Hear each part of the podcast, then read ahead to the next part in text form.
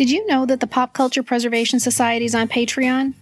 Patreon allows you to support our work by becoming dues paying members of our society. We are an independent, women run endeavor with a commitment to delivering the highest quality listening experience to our community. And so we've taught ourselves how to record, edit, and produce a podcast in midlife, a time when most of us are asking our kids how to regram a TikTok, so that we can deliver episodes that truly speak to you. Support from PCPS patrons means that we can devote more of our time and resources to the content, sources, equipment, software, hosting, and research that you've come to depend on without worrying about how to pay the bills. So thank you. We appreciate you from the bottom of our bell bottomed hearts. How would you lose your virginity at an all girls camp in the sense that they mean? Right. Right. Um, when there are no penises. Right, right, right. Lack of penis should be a problem. Hello world is a song that we're singing. Come on, get happy. A whole lot of loving is what we'll be bringing. We'll make you happy. Welcome to the Pop Culture Preservation Society, the podcast for people born in the big wheel generation who learned the word virgin from Lance Kerwin on James at 15. We believe our Gen X childhoods gave us unforgettable songs, stories, characters, and images. And if we don't talk about them, they'll disappear, like Marshall, Will, and Holly on a routine expedition. And today we are watching and discussing the iconic 1980 movie with the bet of all bets, Little Darlings. I'm Carolyn. I'm Kristen. And I'm Michelle, and we are your pop culture preservationists.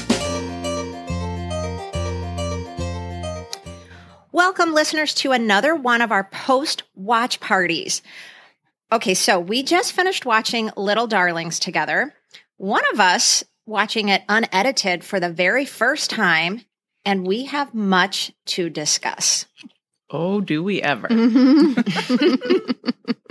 If you guys have never done one of those watch parties, they're pretty fun. You could just with your friends, you all watch the same movie on whatever streaming service, and then you can have you have a chat room going, and it's it's really fun. So, Little Darlings was released on March twenty first, nineteen eighty. Happy eleventh birthday to me! Um, and was Oh. rated R, which means I definitely did not see it in the theater. Although I really feel like I did, but you know, my memory. I know. I feel like I did, but I know I absolutely did not. It's oh, possible that the Stein girls saw it and just told it to me word for word.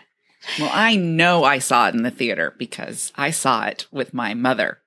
God, I can't believe I know. that. And my That's one of my best friends and her mother. Luckily, they let us sit in the different part of the theater, so we weren't sitting right next to them. Thank God. As I'm rewatching it, I kept thinking, uh, my mother was in the theater too. And like, I don't remember talking about it after necessarily, but oh, I remember cringing, thinking, oh my gosh, I can't I can't believe there was this. no like, Carolyn, do you have any questions for Mama?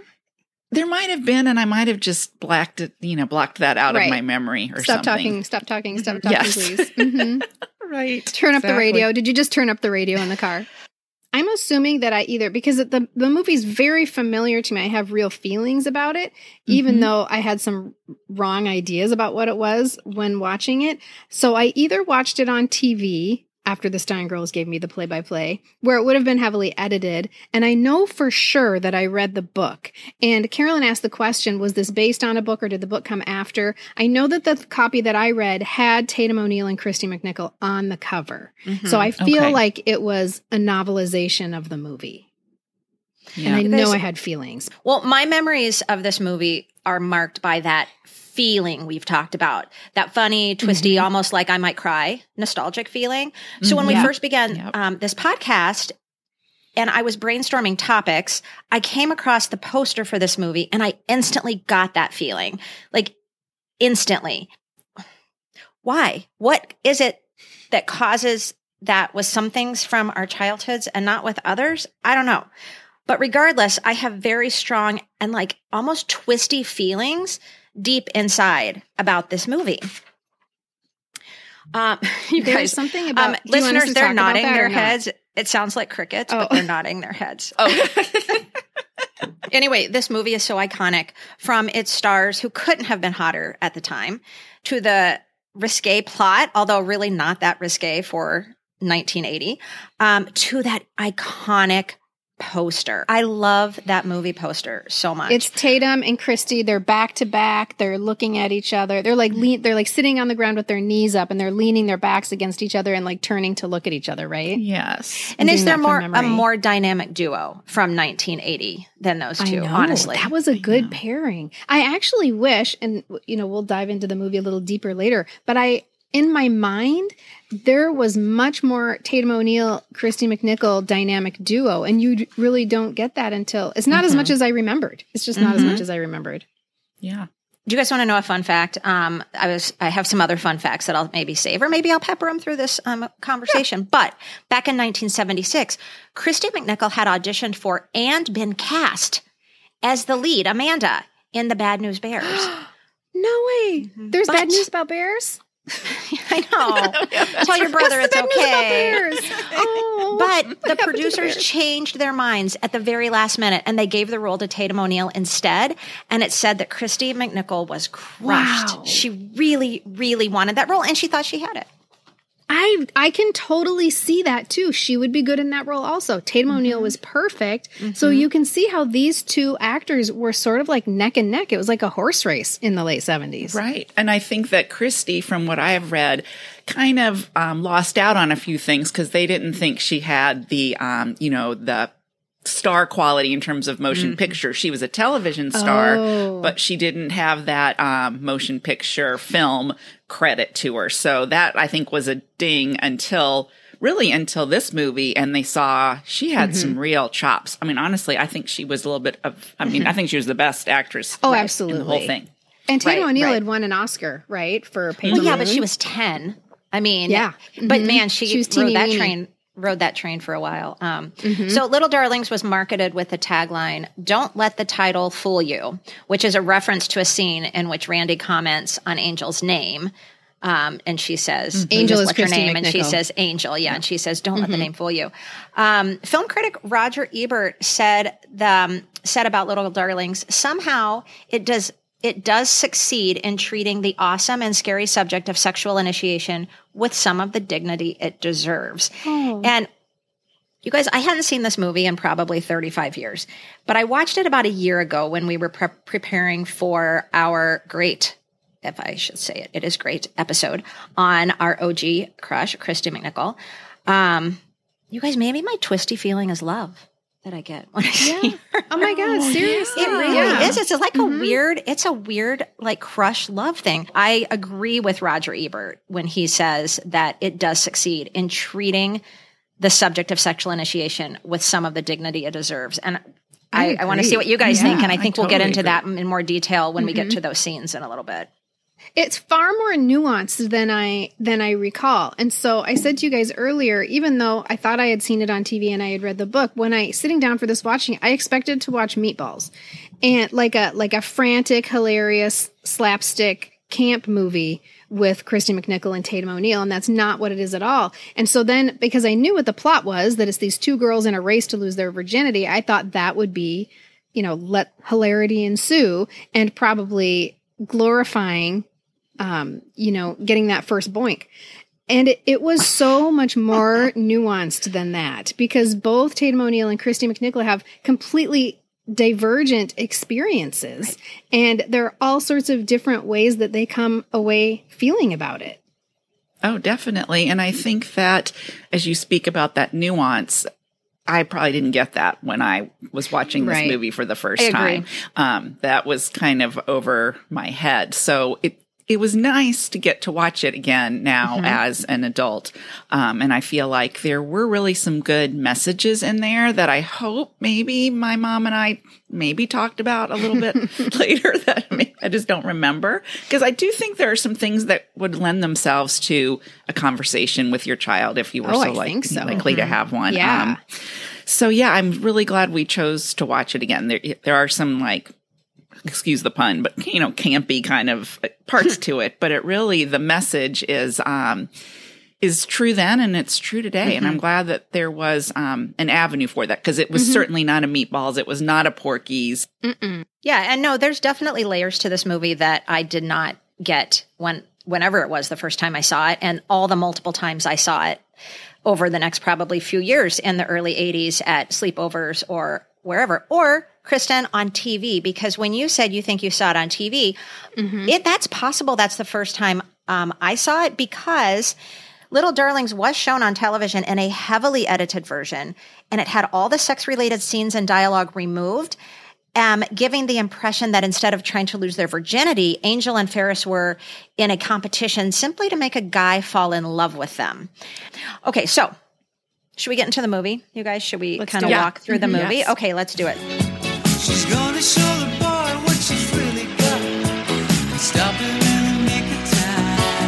Right away at the beginning, we are shown the tremendous difference of the two girls. Um, we start by meeting Angel, who's played by Kristy McNichol. Um, we see her as being just, you know, tough, independent. She's streetwise. You know, she immediately kicks a guy in the nuts. Um, what did you guys think when we first met Angel? Well, the first they signal to us right away who Angel is because the first action she takes is by pulling out a cigarette and lighting a cigarette. And the funny thing is that the feeling that I got when I saw her do that was that I so wanted to be Kristy McNichol with her little cigarette hanging out of her mouth. Gosh, and you Isn't know what? that She great? looked she I looked so natural doing it. It didn't for some reason, with the exception of um, you know, her doing it throughout the movie, which I'm sure we'll talk about. Yeah. Um, it was like she knew what she was doing. And I Mm-hmm. read, and maybe Michelle, you read the same thing. She learned to smoke Yeah. for that um, Oh movie. And what I find interesting is I thought, you know, they have like those fake cigarettes. Right. But no, it- No. it was real. And she, She got became addicted from, No way. yes, she smoked for a long time afterwards because of that movie. Guess who taught her how to smoke And- oh for that movie? Tatum O'Neal. Oh. And guess when she learned how to smoke? I don't know. On the Paper Moon Yes. when she's nine At years 10 old. years old. Yes. Yeah, nine years old. Yeah. Yeah. time. can- yeah. Yep. Which is crazy. Tatum O'Neal was smoking in Bad News Bears too. That's the first scene with her. She's selling her star maps and she lights up a cigarette and Walter Matthau says, "You shouldn't be smoking." She's like, "I like it." Yeah. Crazy. Maybe that's why she ended up ultimately getting the role. Um, and they changed their 'Cause minds she was a they're good like, you know what, that other girl can't smoke. Um, okay, so we see Angel. I also love the scene where she gets in the car. Her mom is, um, you know, comes up in the convertible, the bright red lipstick, you know, beautiful, really young looking mom has the cigarette, and she says, "You shouldn't smoke." she has a cigarette in between her Yeah. lips. right. And then, and she's living, you can tell, just like I said, streetwise, you know, kind of a rundown apartment building. Um, Just doesn't look like, you know, she has a lot. But then we immediately see Ferris getting ready to leave for camp, and she has a chauffeur, and it's in a big mansion with columns, and she's in this beautiful white pantsuit with her little paperboy hat. She's obviously rich. You can tell right away that, you know, she's kind of naive and prissy, um, and that could just be a cliched thing we're getting right away, a cliche, but um, she's very beautiful. And so, yeah, so how did your, um, how did your opinions differ for Ferris? I, well, it's funny because I immediately got a Parent Trap vibe when I mm-hmm. saw them Right, doing the that. opposites. Like we've got the the girl from the woods and or the street, and then the girl from the mansion. And it seems like a trope that is um well, it works. It works. You got to have two mm-hmm. opposites to make a good story. Right, it does, and they're they Yeah. definitely right away. The dynamic is that they're enemies before they even know each other because mm-hmm. they get on the bus and Ferris has to has to find a seat, and she sits down next to Angel, who's already smoking a cigarette on the camp On the bus. bus, On the to bus. camp, Right. Yeah. Right. And right away, um, she doesn't want her to sit there. And she says, This seat's taken. And it's all the kind of, you know, the conversation you would imagine. And they get in a fight on the bus. like a fist fight. And I will say, Kristy McNichol kicked her ass. And she looked really natural. Because I don't know, did. I don't know why, but for whatever reason, when that scene was coming, I'm like, this is gonna be awkward because they're young girls trying to throw punches, and that's not a natural activity for most people. Kristy McNichol threw down. yeah. Oh, yeah. You know, I've always told you guys that like I was always um, drawn to the good girl. I was always drawn to the little sister or the innocent one, and the the the dangerous one scared me. Interestingly enough, in this movie, I was so drawn to Kristy McNichol. That is I'm sure so there's people out there going, Michelle, have you checked your sexuality? Um, which is fine. Fair question. Um, It's a I think continuum.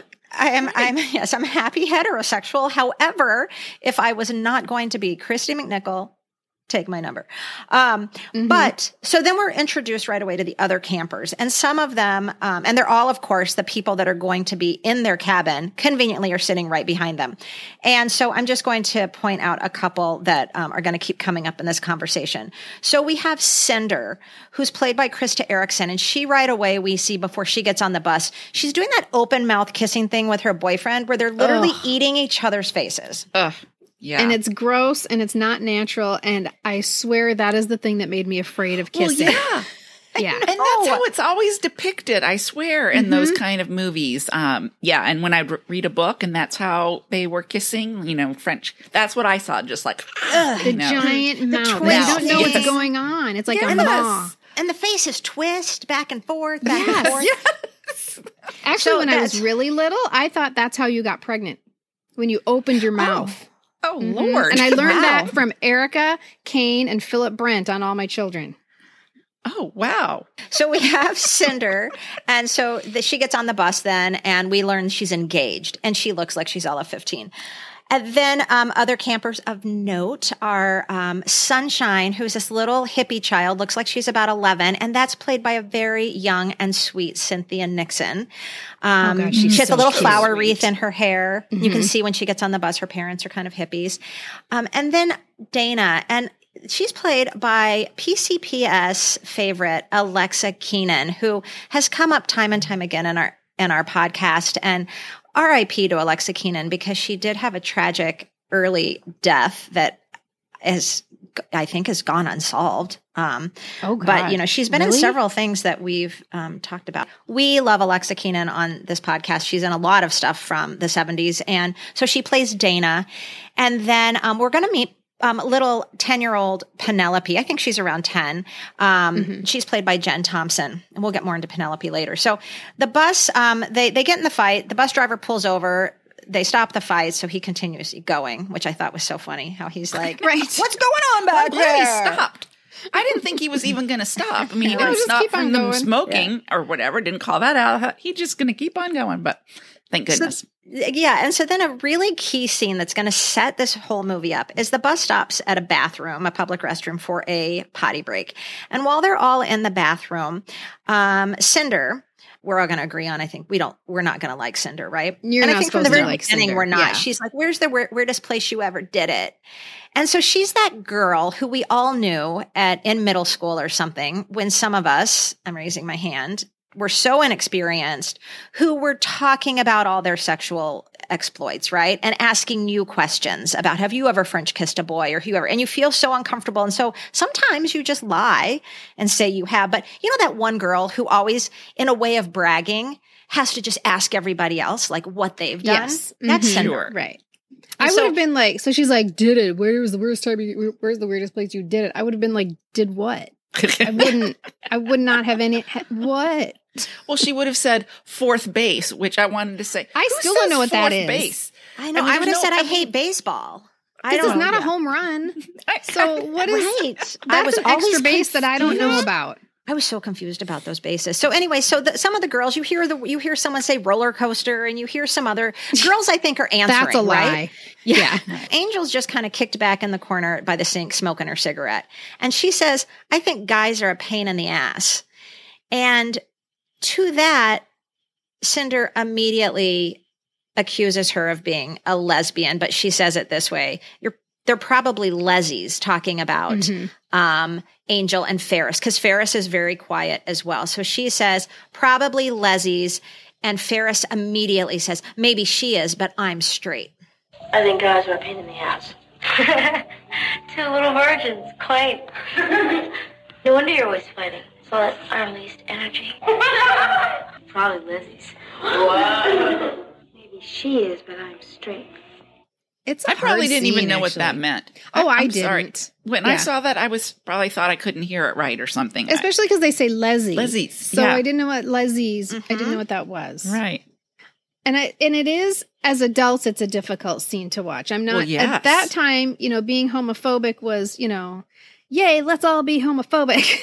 but now it feels really awful Right. Well, especially with what we know, Yeah. um, you know, knowing about Kristy McNichol's um, sexuality now. We didn't then, but Mm-hmm. watching it as an adult and going, oh, y- yikes. Like, how did that make her feel? And she would have been at the age when she was just figuring that out, right? She was probably just starting to discover who she was and what she should do about it. And then somebody comes and writes that scene and asks her to be in the midst of this homophobic Right. scene. So she's learning, oh, I see, keep it quiet.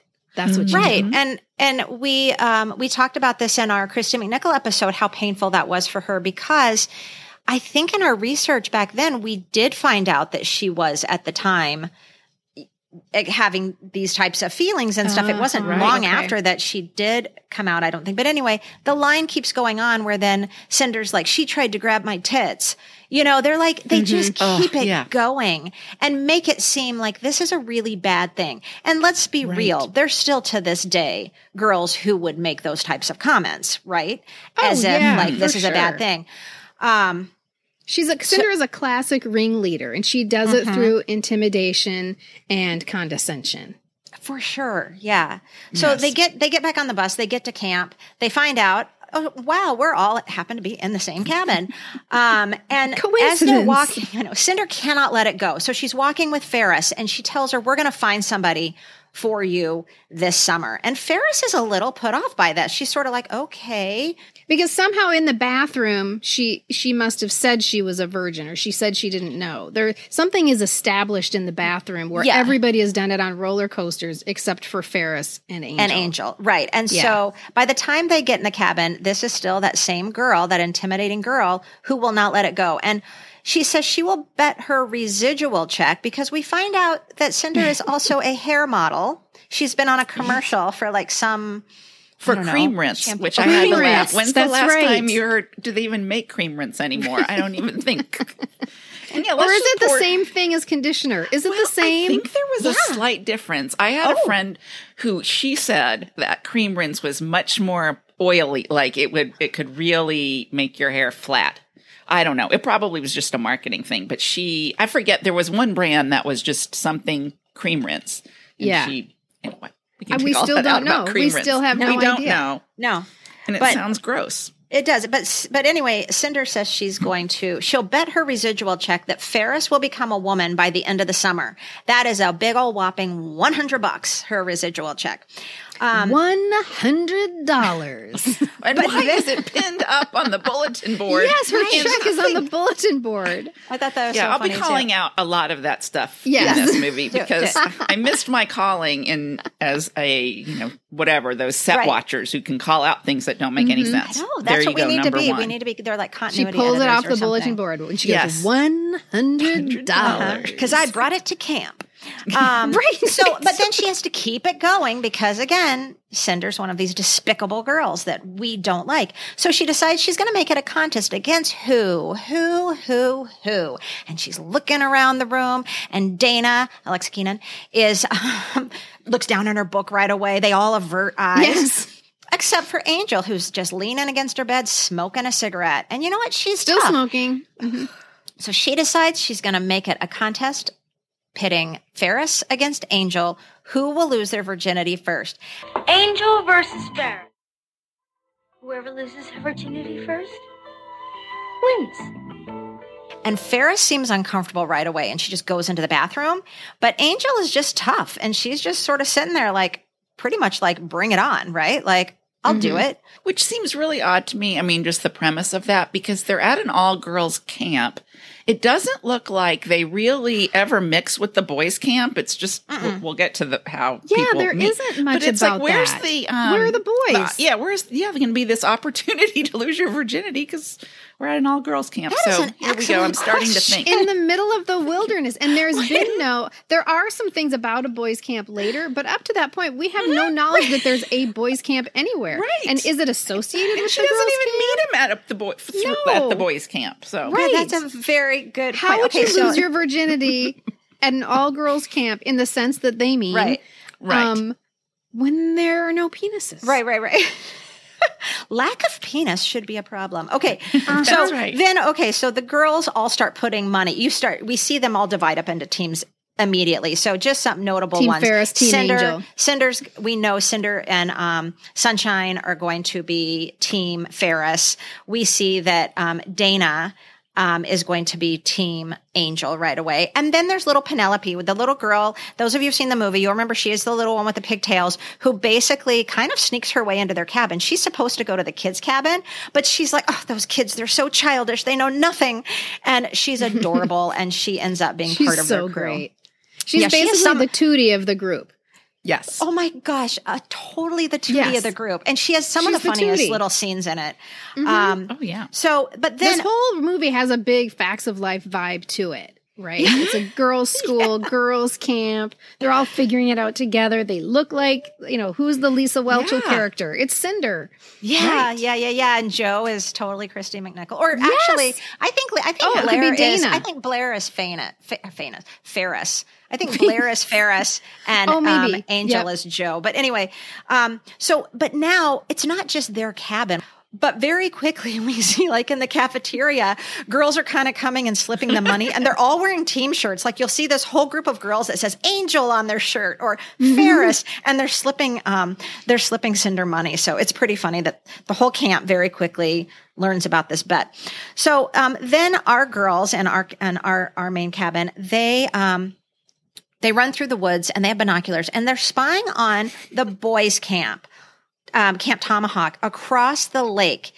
And strangely, all the boys at Camp Tomahawk are skinny dipping in the middle of the day. They're naked. For it looks as if like maybe swimsuits aren't allowed. It's not like it's not like skinny dipping undercover. It looks like they're having swimming lessons, but they're naked. Right. It doesn't make any sense. And I know that long, long ago there was a thing about swimming in pools, like you'd have a boys' day and a girls' day, and you had to swim naked. And I really don't understand why that was. That's what it appeared to be, but it was 1980, so yeah. We And don't know why like- this is happening. Sometimes you hear this happening in the middle of the night, like it's a dare, let's go skinny dipping. But Yeah, it's the it middle of the day, not and it's not like it's three boys who it's like that other Uh-uh. bully stole our clothes. This is like a group of like forty guys, and they're all they're in close proximity of each other. They're Yes, like running crowded and they're on the on the, dock. Mm-hmm. swim dock. So I don't know what kind of camp. ta- uh, Camp Camp Tomahawk is, but it raises a few questions. Um, okay, so as they're looking through the binoculars, um, one of them brings up the very good question of what are they going to do about protection? Like, you know, when they go have sex, what? And they're like, I don't know. Like, oh, this is a good. This is kind of a good question, and they actually take this seriously. So this is kind of a good point that the writers threw in here. Like, let's be, let's promote. Sa- we're promoting sex, but let's promote safe sex. So what do they do? Is they decide to steal a school bus. The girls, they steal a school bus, and they are Like, is this the joyriding only down- way? Is this the only way? I gotta you know. Angel, of course, knows how to hotwire the school bus. And on this school bus ride, we learn that um, that Ferris has picked her mark. She has picked her mark, and that's going to be the counselor, Mr. Callahan, played by Armand Assante, a very hairy Armand. so Oh my gosh. so Is he the only male counselor in the camp? He's the only male in the camp, which seems we like a bad idea. and why is he Mr. Callahan? Like, have you ever been to a camp where you called your counselors Mr. So and so? No, because usually really- the counselors are like 18. They're not Yes, like they're 32. teenagers. I think they were really trying to um, impress upon us that this is an older man. Like we're calling him Mr. Callahan. He tells us his- he's a history teacher. Oh, he's yes, as hairy right. as all get out compared Yeah. to later when we see Matt Dillon, who doesn't have a, you know, a He's uh, completely bald. right a strand Well- of hair on his body. I yeah, I see that point, but I also I think it was he a French teacher or a history teacher? I thought he might be a French. He was a well, history teacher, Okay, but I think. also don't forget that back in the late seventies, maybe maybe all the seventies, but up until the early eighties, it was very normal in a movie to see a man with a younger girl. I mean, Mm-hmm. Girl, fifteen yes. Mm-hmm. years old, and then what do we say, Mr. Callahan? I'm going to guess thirty. 28? He's supposed to be Yeah. like thirty. For sure. Ferris, Tatum O'Neal, is just moony. She's just a romantic, right? Like she wants to live in a romance novel. You can tell. She just believes that love is the greatest thing of all. And she tells them with, you know, great moony eyes that she's picked and it's going to be Mr. Callahan. A side note, I did read that um, Tatum O'Neal in her autobiography wrote that she lost her virginity at the age of 14 to a man in his 30s. And she didn't even understand the age difference thing. Like that didn't even register for her. And I'm thinking, no wonder. I mean, the message we were all getting was this isn't out of the ordinary. Yeah, and I have to wonder what were the laws at that time? Like, Yeah. was there statutory rape back then? was it against the law for a man in his 30s to have Yeah. sex with a girl and when she's 14? I think so. I don't know. I think it's a crime, y'all. Yeah. Yeah. So they get to the they get to the gas station and they need Wait, to why are they going get, to the gas station? Well, they're trying to go to the gas station, we discover, to steal condoms. Remember, they're Oh, worried about the protection. So we learn Yes. this because um, they put poor little Penelope up over the window in the gross, grimy men's room at this old rundown gas station, and she has to squeeze through. And she's supposed to be, she's putting in like quarters to try to get condoms out. and all the girls are waiting outside the um, bathroom door. Angel still in the driver's seat of the school bus. And up comes this really cool red car. Like a Mustang. Mhm. Yeah. And enter Randy, played by Matt Dillon. Um, basically looks like a shirtless Kristy McNichol, right? He totally does. They have the same exact hairstyle. One of you guys said that. And I was like, yes, Mm-hmm. that's true. They have the same hair. yeah. Is this where Matt Dillon came on you guys' radar, do you think, in yes, 1980? absolutely. 100%. And Yeah. I, was this his first role, do you think? No. So he had, um, I can answer that question for you, Kristy. Well, thank you. Um, Matt Dillon, he had made his feature film debut um, in 1979, so pretty recently, but it was in a film called Over the Edge, and then established himself as a teen idol um, by Little Darlings and My Bodyguard, both in 1980. And then very quickly after that, goes into the three S.E. Hinton book adaptations Tex in 1982, Rumble Fish in 1983. The Outsiders in 1983, and then in The Flamingo Kid in 1984. So Little Darlings absolutely catapulted mm-hmm. him, and just boom, boom, boom. Right after that, he's right. working. I'm going to insert my, another fun Yeah. thing. My husband Andy auditioned for the the role of Tex. What are you talking about? And you know Andy, he's just like not remotely like Matt Dillon. Oh, and so he tells us the story. good information. And you know what? Hold on a second. I'm thinking if I get it right or not. Yeah, I'm pretty sure that Don't that let the it. truth get in the way of a good story. Well, it's either that or it was supposed to be he was supposed to be Tex's older brother. But yes, Andy auditioned for a role in the movie Tex. I think it was for Tex because the joke was he didn't get that. Of course, Matt Dillon got it. Don't ask me how Andy even, he did have, he was in plays and musicals and, and he was in some commercials, I think. You, but I he- think about my husband. But like, I know he went on auditions and he had like some Okay. photos and stuff. This you know, is whatever they have, a portfolio. Um, so they must have been casting in Chicago because that's where yes, he was they were. growing They up. were definitely Yeah. casting in Chicago. I know that because he didn't leave Chicago. So, um, the first time Angel sets her eyes on Randy, um, he has his back turned to- toward her, and the camera angle is really interesting in this. It starts down at his um, at the ground at his feet, and it goes slowly up, and it stops on his butt. And I just His think this is so eye. Yep. interesting. This movie is, um, you know, the women are the instigators in all of this, the sexual conquest, and it almost objectifies men, boys, in a way. It's it's kind of a flip on what we were used to, right? So it stops on his butt, and then he does this slow burn turn towards the camera, and it is a close up on Matt Dillon's face. And I was never a fan. I have nothing against Matt Dillon. It just wasn't. He wasn't Not my cup of tea. either. But I'm imagining for all of you out there listening who loved Matt Dillon, that scene, that slow turn is burned in your memories forever. Sort of like Absolutely. my mine when Andrew McCarthy in their memories. when Yeah. my when mine is when Andrew McCarthy stands up slowly over the computer desk in Pretty in Pink. That is like something that's Mm-hmm. burned in my memory.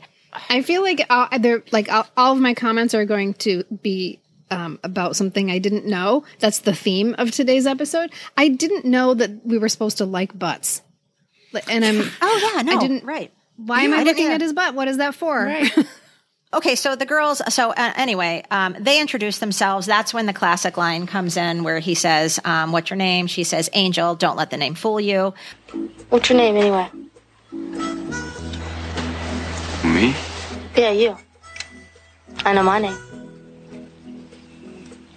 Yeah, what is Angel. But don't let the name fool you.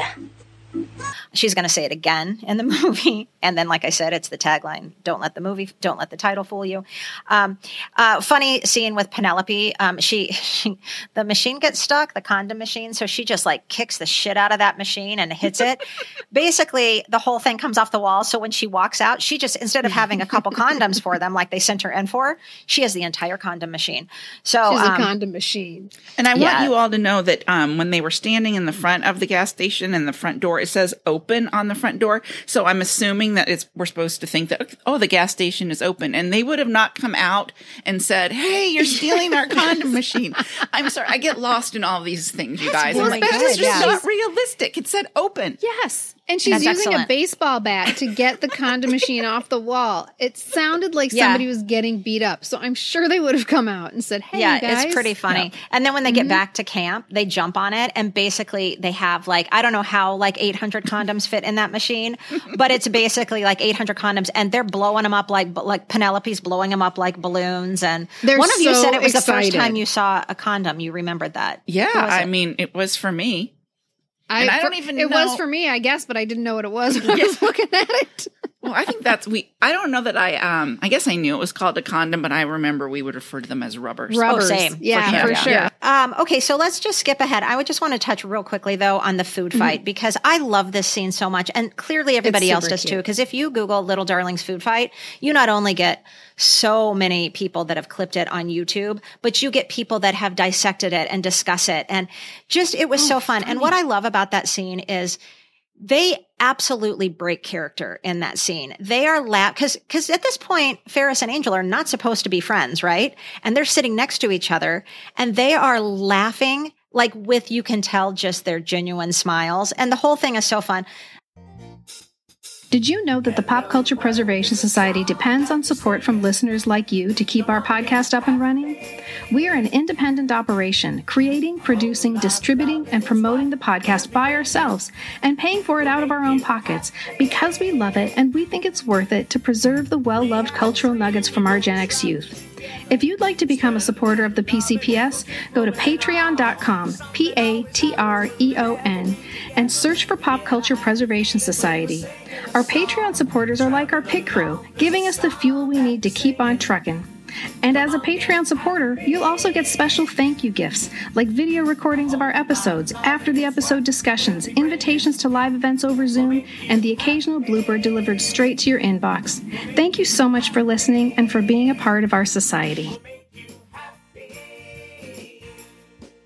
Next day at the pool, as they're all doing jumping jacks with Mr. Callahan in their Oh, bikinis, God. so he's standing right in front of them watching. Um, Why are we doing jumping jacks on the pool deck? I have to ask. Why were we doing that? Because it's 1980. I don't know. And they weren't even doing good jumping jacks. I mean, No. obviously, Penelope's just like doing a dance. And She's I doing don't know. whatever she wants. Right. And it just, and he's standing there, Mr. Callahan, leading them in a round of jumping jacks. They're I guess it's like warm ups before swimming lessons, but I don't ever warming up was not a thing in the seventies. You just got in the pool. Right. Well, you might Oh, get a gosh. cramp. But anyway, um, That's Ferris, from um, eating and then swimming. Yeah, oh, that's like without waiting an hour. You had to wait half an hour. Uh, Yeah. Ferris, I'm going to use um, air quotes. She falls in the pool. I think Cinder pushes her. Um, Cinder they have this whole in, thing. yeah. They have this whole thing worked out, and then she acts like she's drowning. So Mr. Callahan has to save her. Um, and he has to teach her to swim. So that means he has to hold her, and she has to put her arms around him, and it's very touchy feely. And um, it's Mm-hmm. obvious that Mr. Callahan is kind of into this. Um, there's no boundaries. Basically, He's got his hands all man- over her naked body. Yeah. Yes, of man, you know, minor, counselor, counselor, Yep. counselee. It's like Whatever. teacher student. You Yeah, know, no. Yeah. you're gonna get fired. No boundaries at all. Yeah, no, no boundaries at all. And meanwhile, Dana and Angel are spying on Randy as he rides motorbikes, and they're like, "Yeah, he's the one that I'm gonna, I'm gonna go for." So then we have Parents' Day at um, camp, and Angel's mom is there, which I thought was nice that Angel's mom showed up. I that's kind of unexpected. And Well, um, see, you think it's unexpected, but I think that's another line in the movie is that, you know, this, the other mom who's rich and has all that Oh. stuff, she's nowhere to be Oh. seen, but Angel's mom shows up and is there for her. So I thought that, I, I picked up on that. Wow. She's patting That's herself really on the good. back I really now. like that. So, but mm-hmm. Angel asks her mom when she lost her virginity and basically the mom is like, it was nothing. Like, it's nothing, kind of brushes it off. And Angel says, then what's everybody making such a big deal about it for? You know, because mm-hmm. think about it. She's like, what? Okay, so it's nothing. So this is basically like, in her mind, this is just going to be a biological act. I'm this tough girl. I can do this, right? I'm just going to go basically hold my breath and get Check a box. Mm-hmm. Exactly. Um, mm-hmm. And this is also when we learn. So Ferris's beloved dad is there, and we learn that Ferris's parents are getting divorced. Mom has gone to Reno, hasn't seen Ferris in a long time. Why Reno? Where is she? She's Because in that's where they get divorces. she yeah, that's where they get Oh, a quickie divorce. A quickie divorce. All right. Yeah, yeah, yeah, yeah. So um, that night, Angel um, decides to take Randy out on a canoe. just, Just she decides. paddles over to Camp Tomahawk. Yeah. She does a little hoo hoo hoo hoo, so he knows it's her. I And I know nev- I gotta say this because, and I know this only will bother people from Minnesota, but my God, can somebody teach her how to hold a paddle? I mean, we're supposed to believe that she paddled all the way across the lake to get to Matt Dillon, and I'm sorry that she would have dropped. No, somebody tell tell her how to hold it. Yeah, and there's So no bad. supervision at Camp Lone Wolf because No, they, I, as they- I said, I, I want my money back if I'm a parent. Yes. I want a refund for this place. She stole a there were- canoe. No repercussions for them stealing the school bus. No. you don't think that that went, went unnoticed? They didn't Um, notice that the school bus was gone and that children took it. Um, so she takes him. She's like, in her mind, she's just talked to mom. It's no big deal. So she's like, great, we're just going to go do this. So she takes him into the woods and she just feeds him beer after beer. It's like peels off the pop top and drops it on the ground in the woods for So somebody wait, to my cut their favorite foot. part of this scene is if I wish I could have saved the chat. So, um, so let's not forget, Kristen's never seen, hasn't seen this movie except for on TV, and this is decades ago. So talk about us now through our fifty-something-year-old lenses, finding fault with it. First of all, she starts paddling across the lake, and Kristen's writing in the chat, "Someone teach her. Does that? She doesn't know how to use a paddle." then he gets in the canoe, and they start paddling, and Kristen's like, "Where are their life jackets?"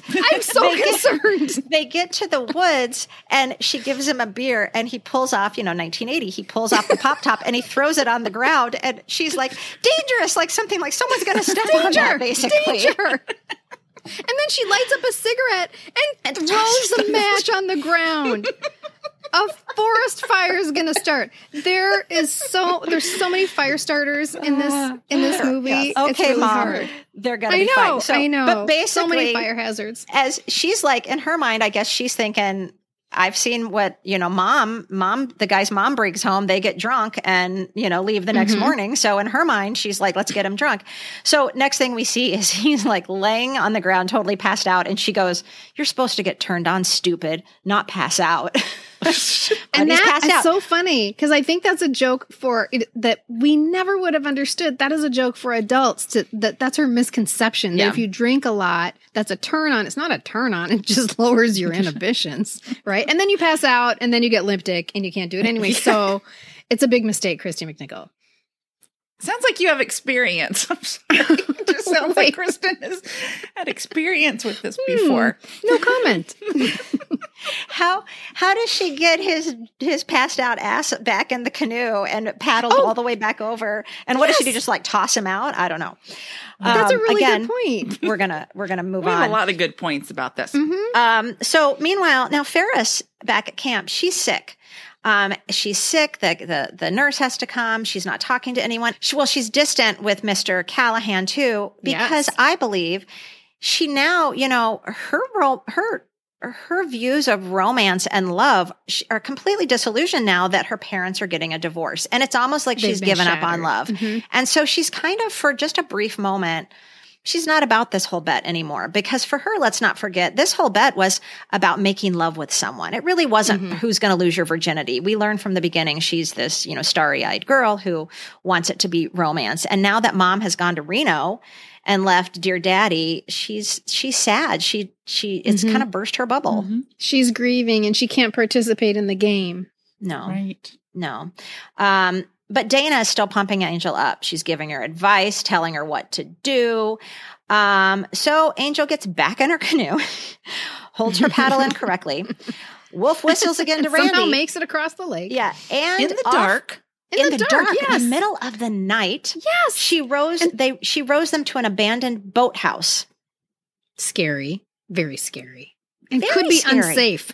You don't know if that is has a firm foundation. I mean, it's on the water. Exposed rusty nails, yes, unsafe. bats, Yes. rabid Yes. raccoons could live in there. We don't know. Mhm. Most Um, boathouses are falling into the lake. Okay, so I'm going to just I'm going to really quickly bullet point what happens very quickly and I want you guys to then react and tell me what you were thinking when you watched Okay. this. So they get Okay. in, they get out of the canoe. They go up to this loft, which again, is it stable? Is it going to fall under No. their weight? We don't Well, know. he said he's been there a few times, evidently. Oh. You know, I'm she guessing asks. he didn't check for the stability of the beams, No. though. No, there was no engineer available. No. So she immediately, Angel immediately hands him a condom. She starts to take off her clothes. She tells him to turn around. He asks, Do you want my help? He kind of comes up like he's going to help her undress. Nope, doesn't want his help. She commands him basically to get undressed, but not in front of her. He's pretty stunned, Randy. He's kind of doesn't really know what to think of this, He's all these directions. He hesitates. He lights a cigarette. Chris, uh, Angel, she's, what'd you Throws say? the match on the ground. I mean, of course he does. There's like hay or something There's on hay. there There's a- too. and- In the boathouse. Also, a boathouse. There could have been a, like a gasoline can. Oh my god, I did not even think of that, Michelle. So she's very Oh, broke though. Don't. So I'm seeing Angel's very emotionally removed in this moment. It's almost like you said earlier, Kristen. She's checking off boxes as she's Yeah. going through this. What are you guys thinking? Well, and then it's interspersed. She's checking off boxes interspersed with actual worry. And you can see it in her eyes, and you can tell that all these things are stalling techniques. And I am so uncomfortable. I am so glaringly uncomfortable. And he's getting irritated with her, and he's starting to act like a grade A dickwad. And it sort of becomes a stereotype of of the worst possible sexual experience ever and that there is no romance in it and it can be really really harmful like this is what people talk about when they're like you need to be emotionally ready this is why this is I why And I kind of disagree that he's being a dickwad in that moment because he's confused. She's basically saying, "Turn around! Don't yeah. come up to me!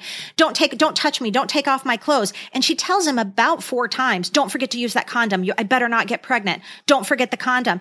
And he's. I feel like you're seeing it as him being a dickwad. I see it because he ends up saying, "You talk to." He's like, "Forget it. You talk too Yeah. much. You're a tease," because he's sort of like, "I'm." Like almost like what the fuck is going on here, right? Like yeah and and I don't know. I'm not saying I liked him necessarily in that moment, but I don't think I thought he was being a dick to her. I thought he was just very much reacting as like, yeah, what the f's going on? well as a child right so what would a Yeah. child do if they were irritated and confused they would Mhm. act petulant and like a dickwad Mm-hmm. instead Yeah. of instead of saying it seems like you might not be ready for this perhaps we should wait Yeah. When she realizes he's done, she Yeah. panics and she's like, wait, no, okay, we can do it now. I like you.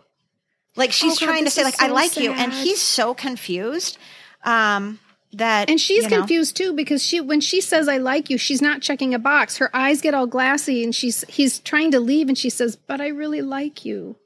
And she realizes she's sabotaged it. And we're I don't know if she does really like him, but her feelings are hurt she? Nonetheless. She's yeah. probably spent a total of two and a half hours with him, if that, since If she met that. him. I mean, Well, that's they the do it other on The. Bachelor after two and a half hours. Well, Uh, Okay, This is also, but let's understand Angel has, I mean, now we're going to get kind of into it, but Angel has had no role model of what a healthy right. sexual Mhm. relationship should be like.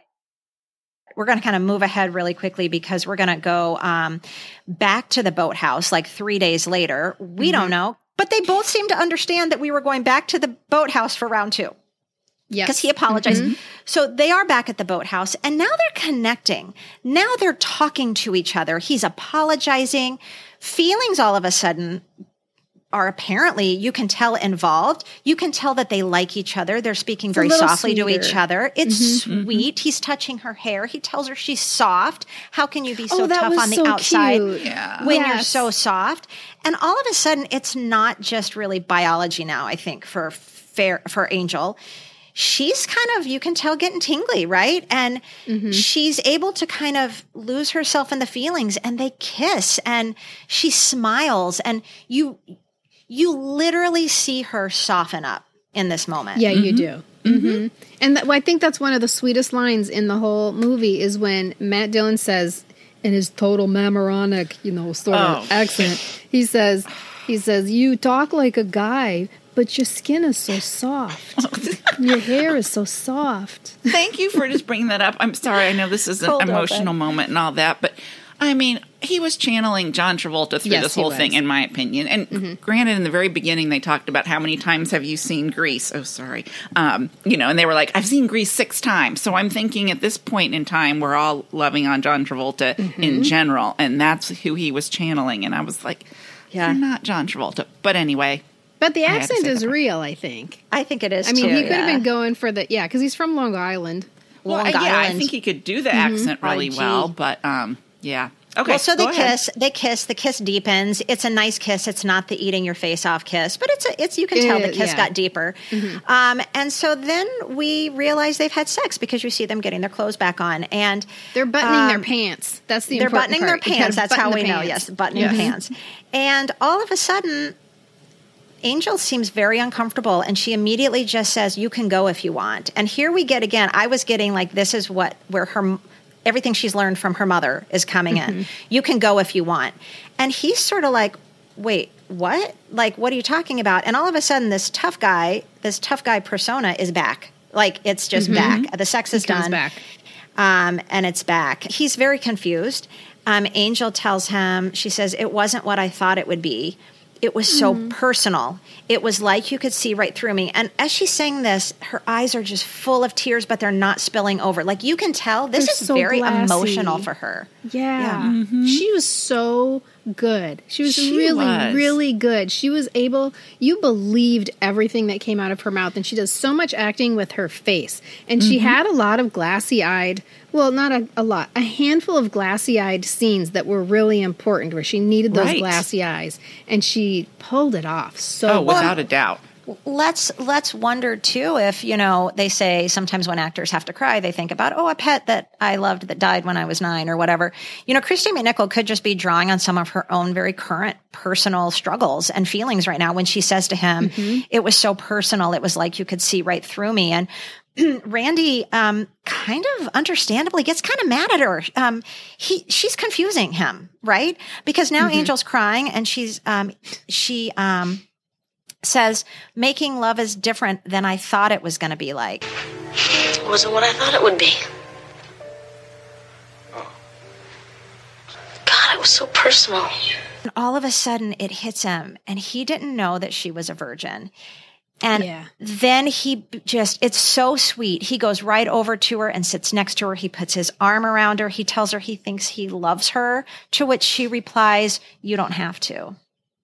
Yeah. I mean, you just have to think about all of the messages she's taken in in her mm-hmm. lifetime about what this kind of relationship is supposed to be.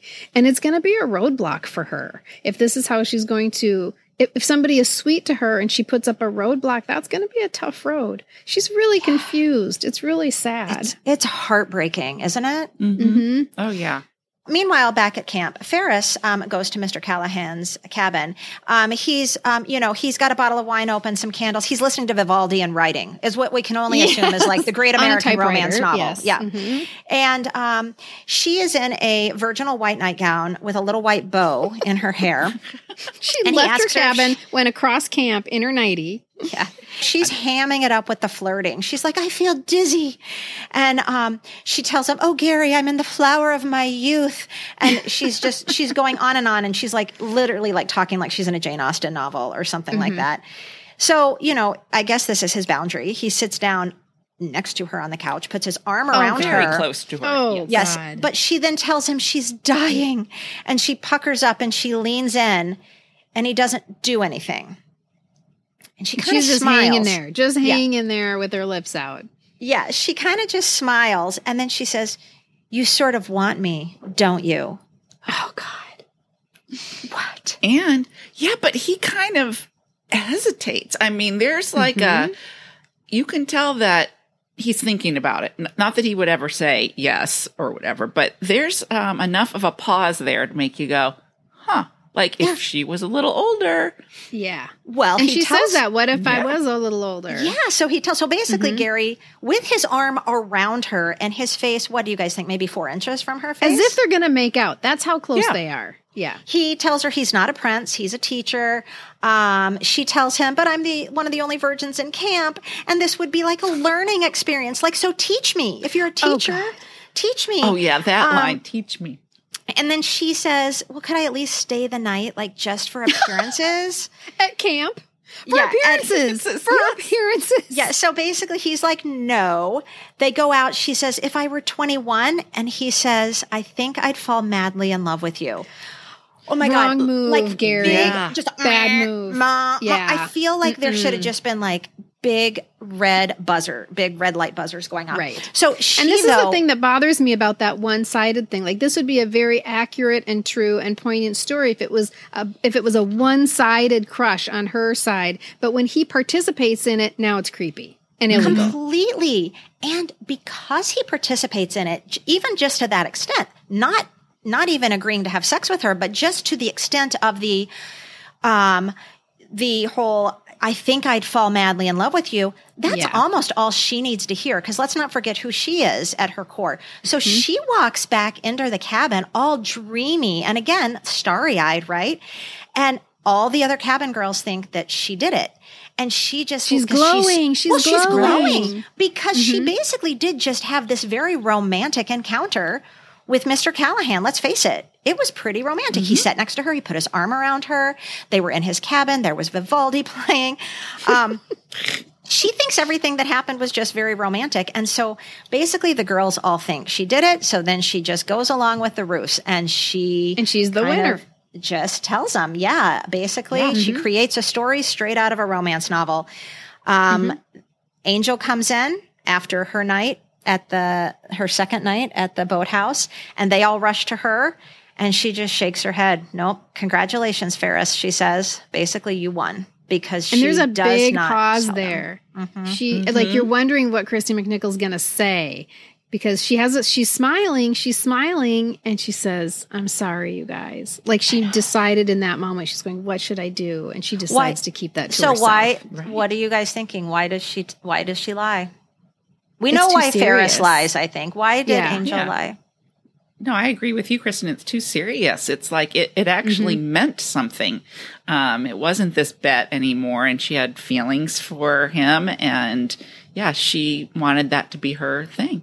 Yeah, and it, completely. It, she couldn't participate in a game in which Yeah, in a game. yeah, uh, something that she found out was a bigger deal than she thought it would be. Right.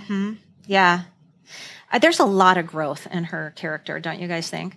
There Um, really yeah. is. Her arc is really interesting. I don't want to Yeah. jump ahead to the very end, but you really see yeah. you Well, we really can get see there what quickly. the point is for her. we're almost at the end and we can just say one little plot point that really goes nowhere but we don't like is that Mm-hmm. um, randy shows up at the big you know of course there has to be a camp end of camp play and it happens to be pirates Of of, course. Penzance. Penzance? Penzance? Penzance? Depends and, on who you um, talk to. Cinder decides to tell Randy about the bet. And so, of course, he's In a cruel wa- fashion too. Yes. She's like, "Didn't you know it was a game?" Yeah, and then he's like, "What are you doing now? What would you Right. doing now?" What and then he ends up sitting with his arm around her, which Angel sees. Um, and Angel runs off. Randy follows, and he tells her he knows about the bet. Like basically, that was a horrible game. I think he calls it a game. That's a horrible Yeah. game to play. And she tells him, "But I didn't tell anybody we did it. Like that's it meant. I think that's kind of what that's insinuating, and I think he gets that because he Yeah, immediately does. flips over and he says, "I want to give it a shot with you." But she says no. And she's crying. She says, I'll never forget you. she has that great line about you know we started in the middle um, and i think she doesn't think that's fair to either of them and she wants the opportunity for herself to probably start in the beginning and really have a relationship Yeah. develop from there they didn't have the get to know you all of that in the beginning so um, yeah, and that's pivotal. And I can Oh, sure. see it's where all of my ooky feelings come from, and all of my uncomfortable feelings come from is because they didn't know each other. And for Mm-hmm. some people, you know, you do you. You some for some people that's not important. For other people, you have your your lines that you have to stick to. And I can't even hold somebody's hand if I don't know them. It just feels disgusting. And she, so I think it's almost that she didn't even like him in that way. She didn't even have a crush on him in that way. She doesn't want to be with him, but this thing that they've shared together is really big and important to her, so she's crying. We're not going to yeah. stay Oh, together. But Yeah. this was a big fucking deal. Mhm. Yeah. Yeah. And now, meanwhile, Gary, Mr. Callahan, has, we think he's not gotten fired. He's gotten reprimanded because he's just drinking Budweiser's in his cabin. And his Ferris comes up to apologize because it, it has the, the, the rumor or the, what everybody thinks is fact that Ferris and Mr. Callahan had sex has spread like wildfire through the camp. And, you know, uh, apparently Mr. No one calls the cops or anything. li- oh no, you know he's not arrested. I don't even think he's fired because at the end we No. see he's still got his clipboard. So, um, but before they decide they're going to tell everyone the truth, there's a really sweet scene between Ferris and Angel, and they're sitting on tire swings, and Ferris admits that she lied, and Angel admits she did too, but without even saying it. And she's Yeah. just sitting there smoking a cigarette, and the tears in her eyes just build and build. And she, they finally spill, and she just like wipes at her face with her hand, and it's such a great She's scene so by Kristy good. McNichol. Yeah, Yes. Guys, it is it, it's shockingly good for a girl of that age to be able to mm-hmm. handle an emotional scene so realistically. I mean, that whole movie was full of child actors and there wasn't a dud in the bunch. All of them were able to handle this these scenes really authentically and you believed every single one of them, but Kristy McNichol had the biggest load to carry. Biggest load mm-hmm. to carry? I don't that sounds weird. Mm-hmm. She had the biggest job and she Yeah. pulled it off. Oh, definitely. No, very believable. My heart was breaking during Uh-huh. those scenes. Well, Kristy McNichol was actually nominated for um, um, a Young Artist Award for Best Actress, Young Actress in a Major Motion Picture She for this was. movie. Yeah. Oh, I feel good about that. Yeah. Oh, good. Um, okay, so um, so you can tell that they they come to peace with everything that's happened over the summer, and you can kind of tell that they come to peace with each other, and they get their their cabin mates around the campfire, and they decide that we have to go and tell the truth. We have to go and tell the truth about Ferris and Mister Callahan, and um, Cinder doesn't like that. Um, she says that's you guys basically are all wussing out. This is terrible. Nobody is on Team Ferris or Team Angel anymore. They're all Team Ferris and Angel against Team Cinder. Even so much as Lil Sunshine stands up and just punches her straight in the face. punches her in the face. And they all start admitting. I mean, they're children, and they all. It's kind of Right. comical because they're like, "No, I've never done it either. No, I've done it. I haven't done it. I haven't done it." I love And we're that supposed to believe that all these little girls have had sex before, and it was just a ruse. I bet I did though when I watched it. I bet I did. Mm-hmm. Even though I love it when when Little Sunshine is like, no, she's like, you've done nothing. She's like, nothing. And I think I commented to you guys in the chat, like all caps. Of course, she's 11 years old. Like she's so tiny. That's the believable part that she's done Right. nothing. So it ends with we can tell that Mr. Callahan has gotten reinstated in the camp's good graces because he's got his clipboard and he's checking people out, you know, as they get on the bus and basically though engages in another little flirty conversation like as if he's learned nothing. Oh, God. flirty conversation with Ferris as she boards the bus. Um, they get back for their parents to pick them up. And it's really cute. Angel's mom picks her up, and Angel is like, basically, like, dude, why did you tell me sex wasn't meaningful? Her mom's kind of like, what? And she says, You've been hanging around creeps way too long, and we're going to change that. Something to that effect. It This really is her cute. arc. Like she is Yeah. understanding now that this is a big deal. Her mom is treating this very casually. And again, you do what you want, but she but she's Right. feeling like she wants more for her mom. And Right. that is such a cool place for her to land. Oh, that is 100% what I got out of it too. That like, Yeah. mom, Oh, you need to see how this could be. Um, I just sort of had a, a, a brief glimpse into it. And then Ferris's dad picks her up and they introduce each other and they say, this is my friend, Angel. And Angel says, this is my best friend. Ferris. Right. And it's Yeah. very cute. And then the movie ends. And I'm going to decide then that then the Angel's uh, mom and Ferris's dad Yes. get married and they become That's sisters. right. That's exactly what I was going to say. I think that. Oh, I didn't even Exactly, leave that too. far. That's so funny. Yes, that's what I was. and we'll be a happy too. family. Isn't that Yeah, so I think cute? That's- that's I so love that. sweet. It's Um, a much bigger movie than I thought it was. It's a much more important movie than I thought it was. It's so they say so much about growing up, about um, who you are when you're 11, 12, 13, 14, who you think you want to be, and who you really want to be. Right. Right. Right. And I'll leave you with um, um, Roger Ebert again um, because he kind of agrees. Again, he says, well, he criticized the tonal inconsistencies of the film, which I think we all kind of do that a little bit, but noted that the scenes in which the characters actually confront the realities of sex are handled so thoughtfully and tastefully that they almost seem to belong to another movie.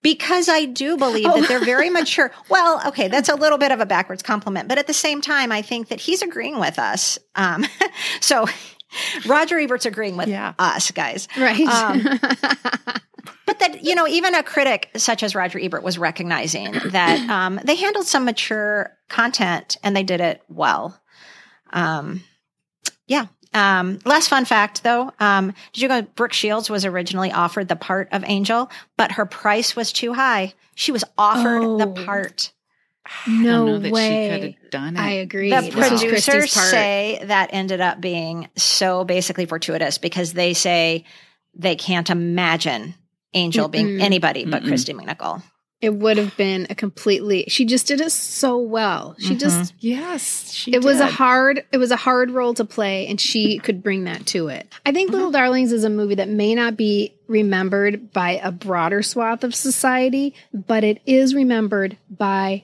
us, by we Gen Xers, especially if you fell into the 11, 12, 13, 14, 15 range, because mm-hmm. that's a really important time to see a movie like this. It contains all the hard topics of youth, all of the topics that are raining down on you as you're kind of rounding the corner into adolescence or rounding the corner into adulthood.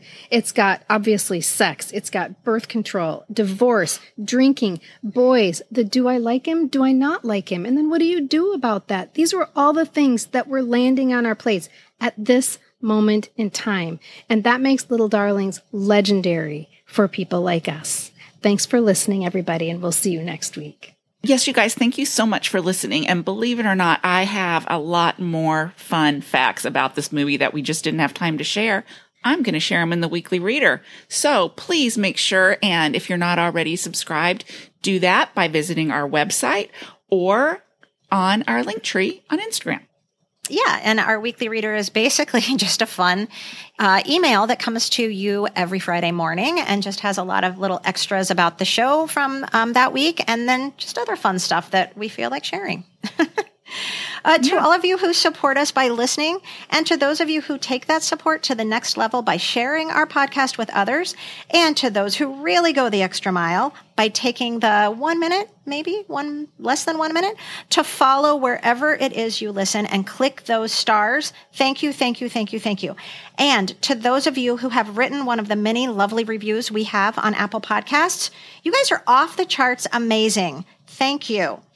And to our supporters on Patreon, there's honestly not even a high enough level for the amount of support you give us. You guys honestly keep this whole thing trucking, and we couldn't do this without you. Today, we are thrilled to welcome these newest patrons to the class Sharon, Lisa, Amy, Valerie, Allie, and Michelle. Cool name. It's honestly, it's not me, you guys. It's it's it's an actual Michelle. Um, and I think there's two of them. Um, welcome to all of you, and we hope you're enjoying all the fun and exclusive perks that you're getting by being one of our Patreon supporters. Um, and to the rest of you listening, if you'd like to check out our Patreon page, it's so easy. There's a link in these show notes, a link in our Instagram bio, or you can just go to patreon.com, P A T R E O N, and type our name right up in the search bubble. In the meantime, let's raise our glasses for a toast courtesy of the cast of Three's Company. Two good times. Two happy days. To Little House on the Prairie. Cheers. Cheers. The information, opinions, and comments expressed on the Pop Culture Preservation Society podcast belong solely to Carolyn, the Crushologist, and Hello Newman, and are in no way representative of our employers or affiliates. And though we truly believe we are always right, there is always a first time. The PCPS is written, produced, and recorded in Minneapolis, Minnesota, home of the fictional WJM studios and our beloved Mary Richards. Nanu Nanu, keep on trucking, and may the force be with you.